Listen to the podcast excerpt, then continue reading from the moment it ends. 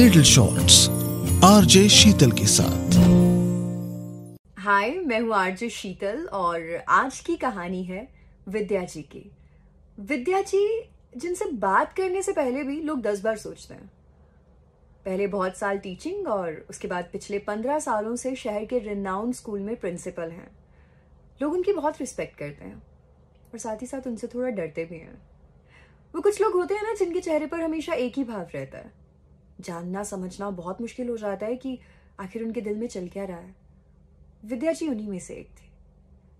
हर शाम की तरह उस शाम भी वो अपने घर के पास वाले टाउन पार्क में वॉक कर रही थी कि उनका फोन बजा। फोन उनकी छोटी बहन सुषमा जी का था। फोन उठाते ही आगे से आवाज आई, हेलो दीदी, कैसी हैं आप? आप तो कभी फोन भी नहीं करते। सुनिए, मेरे पोते विराज का बर्थडे है और आपको आना है।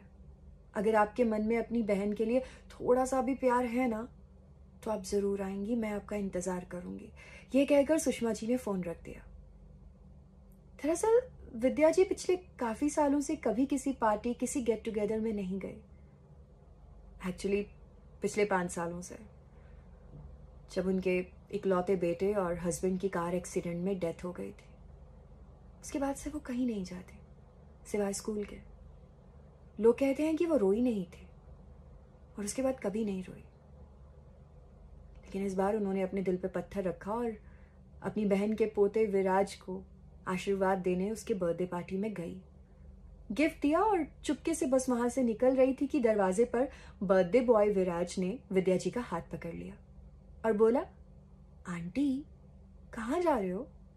देखो ना, सब मेरे बर्थडे में गेम्स खेल रहे हैं, डांस कर रहे हैं, सब खुश हैं। आप मेरे बर्थडे से खुश नहीं हो क्या? आप बोलो तो मैं आपको अपना फेवरेट वाला टॉय दे देता हूँ, और भी बहुत सारे टॉयज हैं मेरे पास, मैं सब दे देता हूँ, फिर आप खुश हो जाएंगी ना। उसे देखकर, विद्या जी को उसकी बातें सुनकर अपने बेटे का बचपन याद आ गया और उन्होंने विराज को गले से लगा लिया और बस रोने लगी, रोती गई, जैसे सालों से दबे आंसुओं ने बगावत कर दी हो, जैसे सालों बाद कुछ महसूस हुआ हो दिल को, जैसे सालों से दबा हुआ दर्द आज आंसू बनके बहने लगा हो। विराज ने विद्या जी के आंसू पहुंचे और उनके साथ खेलने लगा। विद्या जी भी एकदम बच्ची बनके विराज के साथ खेलने लगी। कहते हैं ना, जब हम दूसरों की खुशियों में अपनी खुशियां ढूंढने लगते हैं तो अपना दर्द कम होने लगता है।